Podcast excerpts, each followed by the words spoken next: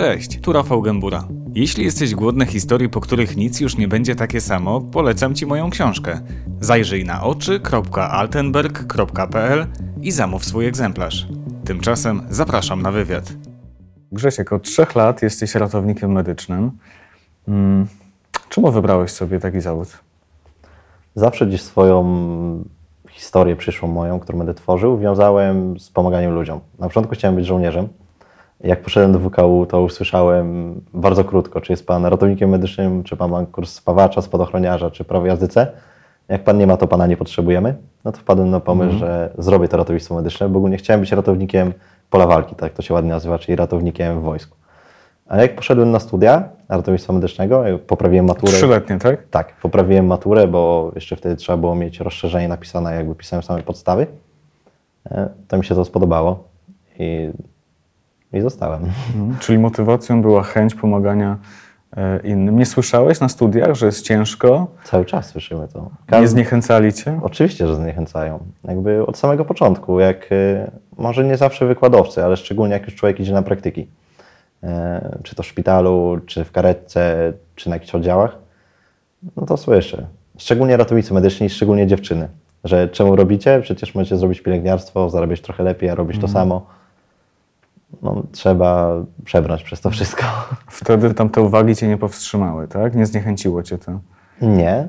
Jakby może na początku, ale tak mniej więcej pod koniec drugiego roku ja dość mocno sobie przewartościowałem wszystko. Wtedy też jakby stwierdziłem, że nie chcę być w wojsku, tylko chcę gdzieś w karetce. I wtedy wiedziałem, że to jest na pewno to, co chcę robić. Mhm. Także już mnie to nie ruszało. Na początku trochę mnie ruszało. E, jakby zaczynałem sądzić, że mają rację, ale potem stwierdziłem, że nie mają racji. Mhm. No i zobacz, no i zobacz, mijają trzy lata, jesteś w zawodzie, e, no i podobnie jak inni ratownicy, idziesz na zwolnienie podejmujesz decyzję, że, że ty nie chcesz pracować w tym systemie, masz tego dosyć. Trzy lata zaledwie. Co się zmieniło przez te trzy lata?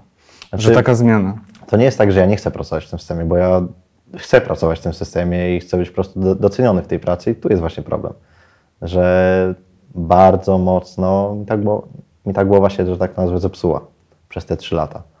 E, I ta pandemia na pewno miała swój wpływ, bo no, dwa lata walki takiej potężnej, że to nazwiemy, z małymi przerwami. I to wszystko gdzieś na mnie zaczęło oddziaływać. Ja bardzo mocno zacząłem się tak alienować.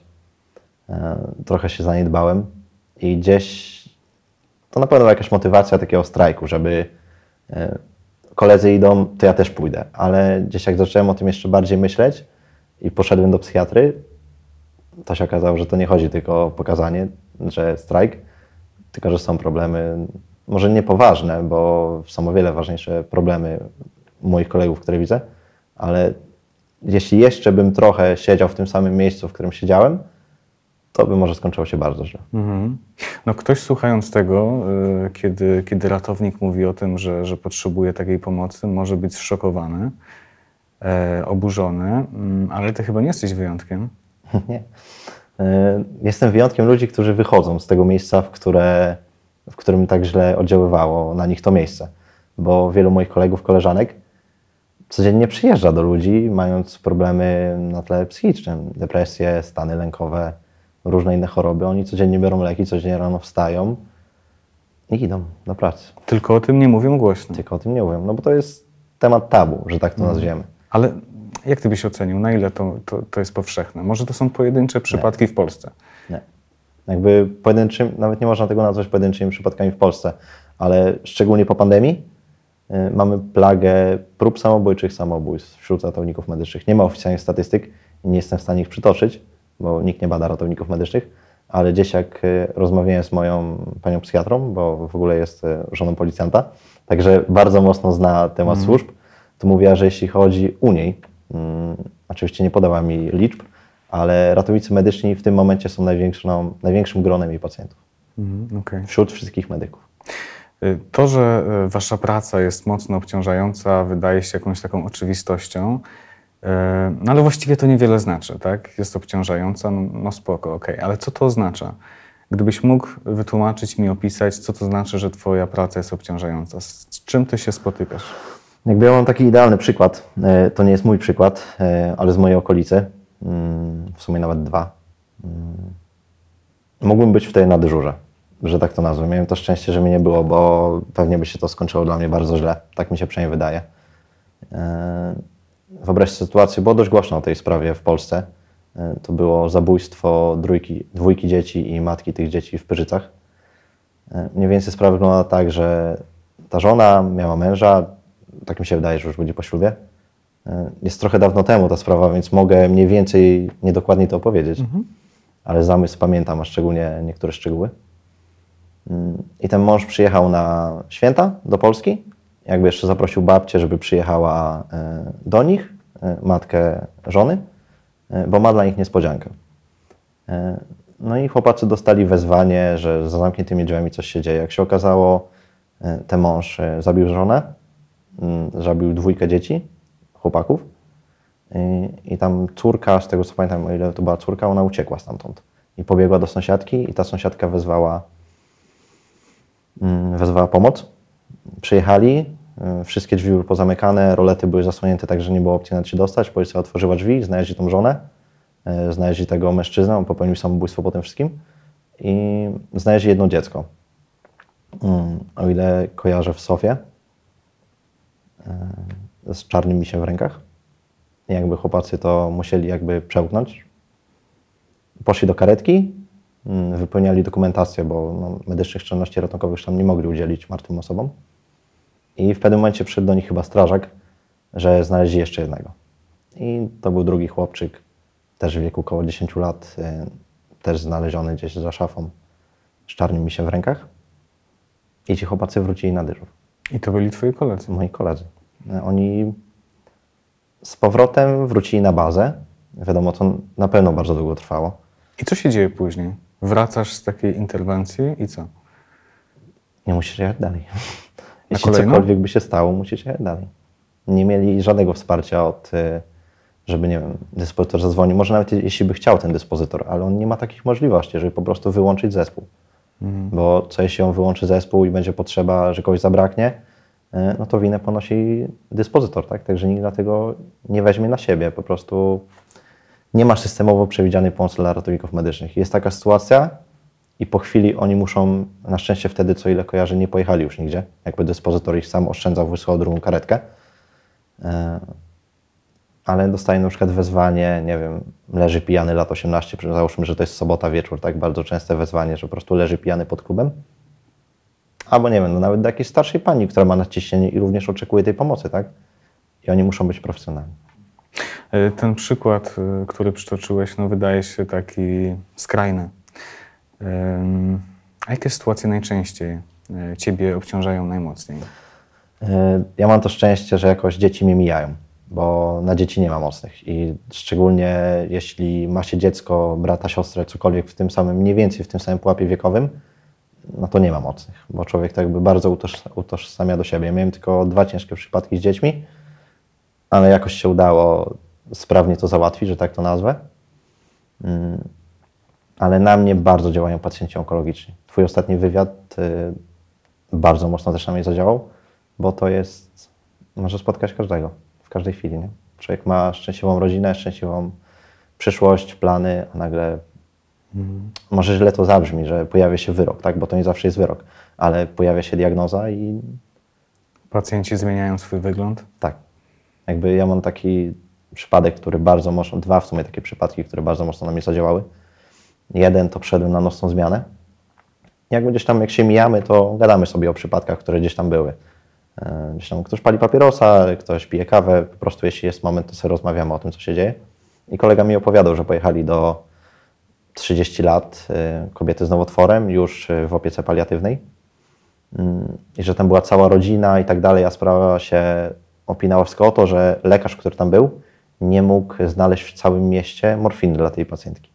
I oni już po prostu szukali każdej pomocy i wezwali pogotowie. Także chłopacy przyjechali, y, zaopatrzyli tą pacjentkę przeciwbólowo, bo jakby trzeba leczyć ból i tu nie ma nawet gadania, że nie. I oni zabezpieczyli pacjenta, jeszcze przygotowali kroplówkę, żeby tej pacjentce podać. E, Jak się skończą tam, powiedzieli, że na przykład za 5 godzin, żeby podłączyć, bo tam była jakaś pielęgniarka z rodziny na miejscu. E, Także okej, super. I to było jakoś przed zmianą. I my gdzieś o drugiej, trzeciej w nocy dostaliśmy wezwanie, że też pacjent nowotworowy, coś tam, coś tam. Ja już nie pamiętam dokładnie. Mm, Jakby ja nie skojarzyłem totalnie, że to jest to, chociaż ulica była ta sama, e, wiek był ten sam, nie skojarzyłem. I weszliśmy tam mm, i to była jedyna wizyta, którą przeprowadziłem bez żadnego słowa. Po prostu w totalnej ciszy, bo się okazało, że e, tej pielęgniarki już nie było, bo pojechała na dyżur. Ona już jakby podłączyła tą kroplówkę, e, ale ta pani sobie wyrwała tą kroplówkę. E, Wyrwała sobie węflą po prostu i jakby no, nie, miała, nie miała prawa lecieć ta kroplówka. Oni szukali pomocy w różnych, e, gdzieś tam dzwonili po nocy do nocnej świątecznej i tak dalej, to przyjadą za 5-6 godzin i tak dalej. No i zadzwonili po nas i nasze jedyne działanie to było po prostu podłączenie tej kroplówki. E, Założenie węflony i podłączenie tej kroplówki. Ale ta rodzina, która była dookoła o drugiej, trzeciej w nocy, nie śpiąca, jej córki, no działa na głowę. Drugi jest przykład e, świeży. Mm, Żona policjanta w pięknym domu, mm, lat 30-40. Jakby miałem to nieszczęście, może tak to nazwę. Dla mnie oczywiście nieszczęście, bo na mnie takie sytuacje działają, że byłem tam z kolegą jakby pół roku przed wizytą. Mm, Też choroba onkologiczna? Tak, też choroba onkologiczna, już niestety nie pamiętam jaka, ale na początku jeszcze nie wiedzieli, co to jest. Pół roku. I my jakby pojechaliśmy, e, wiem, że oni wtedy już mieli umówioną wizytę na, e, do onkologa, ale jeszcze nie do końca było wiadomo, co to jest. Mm, Czyli miałeś okazję spotkać ją pół roku później. Miałem potem okazję Minęło 6 znowu wrócić e, w to samo miejsce. To już nie była ta sama kobieta. Już leżała też w opiece paliatywnej. No leżała i czekała, nie? aż się jej męczarnie skończą. I tam też jakby trochę nazywa się przeciwbólowo. Pamiętam, że tam były jakieś problemy z oddychaniem. Jakby rozmawiałem z tym kolegą, może tak, tak to można nazwać, bo widywaliśmy się wiele razy na wypadkach i tak dalej. Mm. I wybraliśmy na- najlepszą drogę, tak, żeby została po prostu w domu, bo to jest chyba przywilej umrzeć w domu, a nie w szpitalu, w miejscu, w którym się nie zna i w którym pielęgniarka nie może do Ciebie przyjść, bo ma jeszcze 50 innych pacjentów. E, Jakoś tydzień później mm, spotkaliśmy się znowu na wypadku. I ja wpisałem dokumentację, z tym policjantem oczywiście, ja pisałem dokumentację, on do mnie przyszedł, pytał mnie o pacjenta. I pamiętam, że tam było bardzo, jakby wypadek wyglądał dość dramatycznie, ale ludziom kompletnie nic się nie stało. Jakby my poruszyliśmy ten temat i on do mnie coś powiedział, no jak ostatnio byłeś, to dwa dni później zmarła. I ja nie skojarzyłem, że o to chodzi, tylko na początku skojarzyłem, że jakiś wypadek. Jakby na początku tak, no coś tam, coś tam. I dopiero gdzieś tak A on mówił o swojej żonie. o swojej żonie. Po minucie dwóch spojrzałem na niego i mnie zamurowało, bo dopiero do mnie dotarło, o czym on mówi. Na mnie pacjenci onkologiczni działają bardzo mocno. Jak ty jesteś na dyżurze, to ile masz takich wyjazdów, tak statystycznie? Wiadomo, są dni lepsze, gorsze, ale tak średnio policzmy 7-8 dyżurów, jeśli chodzi o dzień, na nocy może z 5-6, trochę mniej, nie? bo ludzie śpią. Częściej jest tak, że kiedy jedziesz, udaje wam się przytrzymać człowieka przy życiu, czy, Znaczy, czy, czy częściej... E, w ogóle, że takich sytuacji stricte bardzo ratowniczych y, to jest dość mało. Jakby my łatamy dziury opieki zdrowotnej, tak? Po prostu leczymy panie, które mają jakieś wyższe naciśnienia, bóle brzucha i tak dalej. No takie powiedzmy dość mało ratownicze rzeczy, y, bo tego się nie za bardzo uczy na studiach. Może na szczęście. To wszyscy mają szczęście. Ale mm, Ale myślę, że może na szczęście, że więcej jest tych takich Tak, błahów. oczywiście, y, tak jakby najlepiej jakbyśmy w ogóle nie wyjeżdżali, tak, żeby społeczeństwo było zdrowe, y, szczęśliwe i tak dalej. No nie do końca tak jest i wszyscy o tym wiemy, ale jeśli chodzi już o takie stricte ratownicze rzeczy, no to statystyka niestety nie jest po naszej stronie. Jeśli ktoś już się zatrzyma i nikt z rodziny, z osób postronnych y, nie zacznie chociażby uciskać klatki piersiowej, Mhm. to nie mamy po co jechać. 3-5 minut i bez uciskania klatki piersiowej i już jakby jest po człowieku. Czy śmierć pacjenta to jest coś, y, z czym można się oswoić? Czy ty po kilku latach pracy oswoiłeś się z tymi sytuacjami, czy, czy wciąż nie? Ja wciąż mało pracuję, tak? Ja ciągle jestem młodym ratownikiem, no bo to tylko 3 lata. Mm, Ale, ale... intensywnie. tak to można nazwać, bo jakby godzinowo to już troszkę więcej. Ale moim zdaniem dużo ratowników mówi o tym, że śmierć już ich nie rusza. Że no, widzimy to na tyle często, że to nas nie rusza. Ci starsi, czy młodsi Każdy. Każdy. Tak naprawdę każdy. To jest po raz kolejny, moim zdaniem, zakładanie po prostu maski na siebie. Robienie z siebie mm, takie osoby, której nic nie ruszy, bo spotykam się z tym na co dzień, jestem mega profesjonalny, ale nie da się. Każda śmierć, mniejsza, większa, jakiś tam daje ładunek emocjonalny i on zostaje w człowieku. I jeśli człowiek nie, nie poszuka pomocy, bo nie dostanie jej od nikogo, no to w końcu ten ładunek staje się zbyt duży. Mhm. E, Grzesiek, od początku e, wakacji e, wy protestujecie. Mm, Efekt jest taki, że mm, część karetek stoi po prostu na, na, na parkingach, nie ma obsad. Ratownicy odmawiają pracy, biorą zwolnienia i tak. Mm, Domagacie się po pierwsze lepszych pieniędzy, ale nie tylko o pieniądze chodzi, chcecie też poprawy warunków pracy. E, Ta lista postulatów jest, jest dosyć długa, e, pewnie nie damy rady powiedzieć o wszystkich, dlatego chciałbym zapytać Ciebie o trzy najważniejsze dla Ciebie e, postulaty, rzeczy, które po prostu muszą się zmienić w Twojej ocenie. Trzy najważniejsze. Na pewno pierwszym takim postulatem będzie monitorowanie jakości świadczeń medycznych wykonywanych przez ratowników medycznych. My nie mamy ustawy o zawodzie ratownika medycznego, mamy ustawę o Państwowym Ratownictwie Medycznym, tak? czyli spinające to wszystko. W tym momencie ustawa daje nam 47 leków, ale nikt y, nie do końca monitoruje, jak te leki są używane, przez kogo i tak naprawdę w jakich przypadkach. Chodziłoby To o... znaczy, że co, że jest jakaś wolna Amerykanka? Tak to można nazwać. Polskie ratownictwo to trochę taki dzi- dziki zachód. E, Czyli na spontanie działać. że na spontanie, że mamy ludzi, którzy bardzo mocno się starają i podążają z najnowszą, najnowszą wiedzą medyczną, ale mamy też ludzi, którzy gdzieś tam stanęli na wytycznych powiedzmy sprzed 10 lat. W Polsce nie ma jasnych procedur określonych dla ratowników medycznych. Jakby straż jest jasno sprocedurowana, co ma zrobić na z- miejscu zdarzenia. Tak? Oni mają punkty, które muszą zrobić. Jeśli zrobią wszystkie, to wtedy jest bardzo dobra akcja i wszystko jest super. No tak, i mamy jednocześnie ratowników, którzy ciągle się doszkalają, a pewnie są tacy, którzy kończą te e, trzyletnie studia i właściwie na tym się e, ta edukacja kończy. Tak, no, znaczy jakby my mamy obowiązek się dokształcać, tak? E, Mamy zdobyć 200 punktów w ciągu 5 lat e, na różnych szkoleniach. Oczywiście te szkolenia są płatne z prywatnych funduszy. Aha, czyli ty musisz sobie e, ze swoich pieniędzy za to szkolenie zapłacić. Tak, a takie dobre szkolenie, takiej dobrej jakości to jest powiedzmy od 1000 do 2000. I oczywiście mówię o punktach powiedzmy 20-30. E, No niestety, jeszcze jako ciekawostkę dodam, że nie wszyscy etatowi e, nawet nie mają y, urlopu szkoleniowego. Muszą to robić po prostu w swoim czasie wolnym. Tak to wygląda. E, Ta ustawa by to zmieniła? Ona by to jakoś uporządkowała? Ustawa o zawodzie ratownika medycznego na pewno by zmieniła to, że powstałaby jakaś izba ratowników medycznych i mogłoby się pojawić stanowisko jakiegoś, nie wiem, koordynatora działań medycznych. I on by na przykład brał osoby, e, brałby, nie wiem, Adama i Krzysztofa i patrzyłby, jak robi to Adam i Krzysztof i powiedzmy, tu nie byłoby takiej, znaczy chciałbym, żeby nie było takiej złośliwości, tylko na przykład zobacz, Krzysiek, Adam robi tak, a e, Krzysiek, Adam, zobaczcie, co robicie, a ja tu wyciągam książkę, najnowsze wytyczne i czemu nie robicie tak? I wtedy jakby i Adam i Krzysiek mogą przedstawić swoje zdanie i prawdopodobnie byliby się w stanie dogadać i ta jakość świadczeń by wzrosła. A w tym momencie jest takie fajne określenie, że ratownik medyczny, jakby zawód ratownika medycznego to jest taki pies, gdzie głowa psa leci z głowicą USG do nieba e, w kosmos, a ogon psa dalej mierzy ciśnienie w zatrzymaniu krążenia. Także na pewno ustawa o zawodzie ratownika medycznego, Okej, jako Jest pierwszy podstawą, jako postulat najważniejszy dla Ciebie. tak. Jako drugi Wcale nie pieniądze. wcale nie pieniądze. Chodzi o zwiększenie jakości świadczeń. Drugim na pewno podpunktem y, takich zmian dla mnie ważnych osobiście byłoby utworzenie ścieżki zawodu ratownika medycznego. W tym momencie, jeśli my skończymy mm, uczelnię, bo w tym momencie już trzeba skończyć tylko i wyłącznie trzyletnie studia, mm, to już skończymy swoją karierę. Tak naprawdę. Już nie mogę nic więcej osiągnąć.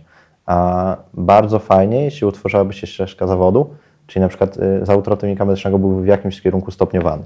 Jeśli jeszcze jest ambitny, chcesz się szkolić, y, masz pasję w sobie bardzo wie- wielką, jeździsz na szkolenia, zyskujesz kolejne stopnie, tak? Jesteś już starszą osobą, jakby nie do końca już chcesz y, iść y, za pan brat ze swoimi kolegami, tylko chciałbyś na przykład zostać tylko kierowcą, super. Twoja praca jest potrzebna jak najbardziej, masz przeogromne doświadczenie, albo zostaniesz kierowcą, albo możesz uczyć młodych ratowników takich jak ja y, po prostu pracy. Okej, czyli, czyli ścieżka szkolenia jako kolejny postulat.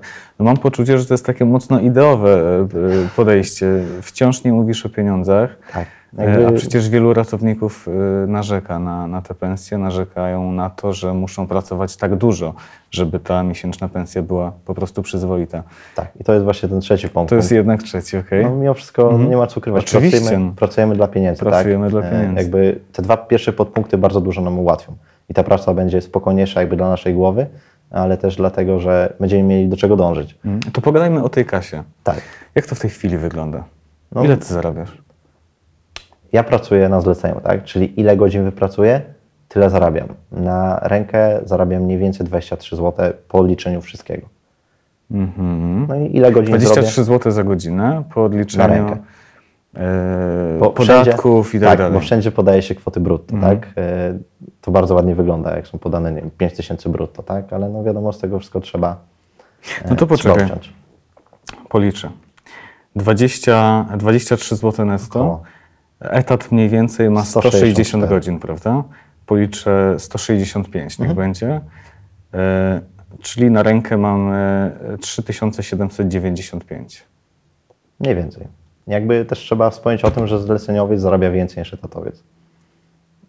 Jaka to jest matematyka, nie mam pojęcia, ale na przykład ratownicy etatowi zarabiają za etat 2900, 3000 w tym kierunku. Oczywiście jeśli ktoś nie przekroczył 26, 26 lat, no to zarobi więcej, tak? No bo jakby nasze państwo dało takie Od kilku lat, tak. możliwości. I to jest właśnie trzecia, żeby jasno etatyzować większość ratowników, utworzyć fajne etaty, które będą właśnie dla młodych ratowników y, po prostu atrakcyjne, bo w tym momencie mi nie opłaca się pójść na etat, jeśli mam zarabiać mniej i na przykład No tak. zarobić 2900. Jedno, że się nie opłaca, to też jest pokusa, żeby oczywiście pracować więcej. E, taka pułapka. tak, to jest ta pułapka. Ty nie pracowałeś 160 godzin. Ile godzin miesięcznie pracowałeś? Średnio jakby uznałem, że dobrze dla mojego zdrowia psychicznego i fizycznego jest tak 240-280. Najwięcej zarobiłem 380 godzin w miesiącu. I może Cię zdziwię, ale to nie jest wynik, który robi wrażenie na No, ratownikach niestety medycznych. zdaję sobie z tego sprawę. Tak. E, Jeśli byśmy zetatyzowali ratowników medycznych, e, dali jakieś przywileje emerytalne, tak? E, Albo utworzyli właśnie te stanowiska, na których mogliby sobie spokojnie dociągnąć do emerytury starsi ratownicy i dać możliwość, że ewentualnie mogliby na tym etacie jeszcze dorobić, tak? Jak na przykład jest to w systemie angielskim, że oni mają, ale na przykład mogą wziąć dodatkowe dyżury za o wiele lepsze pieniądze. I wtedy jak ktoś potrzebuje, może sobie wziąć, ale nie ma presji e, jakby z góry, żeby te dyżury brać. Czyli, czyli idealnie dla Ciebie byłoby tak, żeby każdy miał swój etat i żeby pieniądze z tego etatu były przyzwoite. Tak. Przyzwoite to znaczy jakie? Na pewno, żeby one się zmieniały, tak? Czyli tutaj chodzi o współczynnik średniej krajowej. Yy, Czyli około średniej krajowej. I żeby on rósł tak, jak rośnie średnia krajowa i rósł tak, jak rośnie nam inflacja. Mhm, Okej. E, Na początku lipca pojawiły się podwyżki dla ratowników. E, Podwyżki. rząd, no za chwilę się do tego odniesiesz, rząd też zapowiedział kolejne podwyżki, y, prawdopodobnie od kolejnego miesiąca, co ma wynikać z podwyżek tak zwanych dobokaretek. Będą, będą lepiej wyceniane. O co chodzi? Weź mi to wytłumacz. Jakby ta podwyżka, która miała miejsce teraz, to jakby nie jest podwyżką Czyli mówisz o tej lipcowej, tak? lipcowej, tak? Bo mm, my mieliśmy ten dodatek ministerialny 1600 zł brutto brutto, był dwa razy opodatkowany. E, Także tam wychodziło około 970 zł na rękę, o ile kojarzę. E, I to mieli wszyscy tak naprawdę. My mieliśmy to do zlecenia po prostu rozliczone, jakbyśmy robili etat, etatowcy mieli to przesyłane.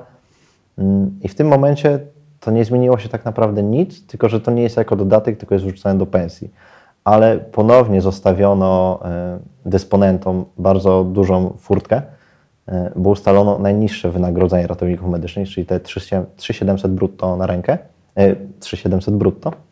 E, I niektórzy dysponenci wyrównali ratownikom medycznym mm, dzięki tym pieniądzom i niektórzy zarabiają przykład 200-300 zł mniej, bo łapią się na ten niski pułap. Mhm. Czyli są osoby, które nawet Są osoby, które straciły. zarobiły Mhm. więcej, oczywiście o tam, nie mówię o wielkich kwotach, tak, tylko tak 200-500, ale są osoby, które zarobiły mniej. No i które- ta, ta podwyżka dotyczyła wyłącznie etatowych etatowych. Jako, My jako kontraktowi zleceniowi nie dostaliśmy nic tak naprawdę. No okej, momencie. ale mają się zwiększyć też wyceny tych dobokaretek, e, być może od przyszłego miesiąca. E, Te podwyżki są znaczące.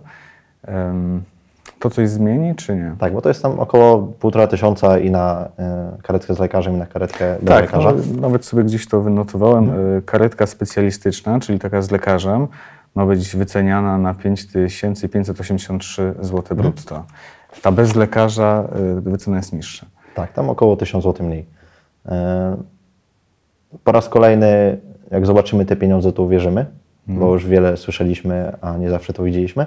Ale po raz kolejny tak naprawdę dla ratowników medycznych, czy lekarzy pracujących w systemie, czy pielęgniarzy, pielęgniarek nie zmienia za wiele, e, bo w tej podwyżce nie jest uwzględniona, jaka ilość tej kwoty ma iść na personel medyczny. Jakby No tak, dobokaretka, Czym jest dobokaretka? tak, dobokaretka to jest jakby cały koszt, y, który dysponent dostanie y, za to, że jego karetka będzie wystawiona całą dobę. Dysponent, czyli co, szef pogotowia? Szef pogotowia, ewentualnie szpital, jeśli podlegają pod szpitalem, on dostanie te pieniądze i to jest y, paliwo, to jest sprzęt medyczny, to, są, to jest personel, to jest utrzymanie całego sprzętu, wszystkiego.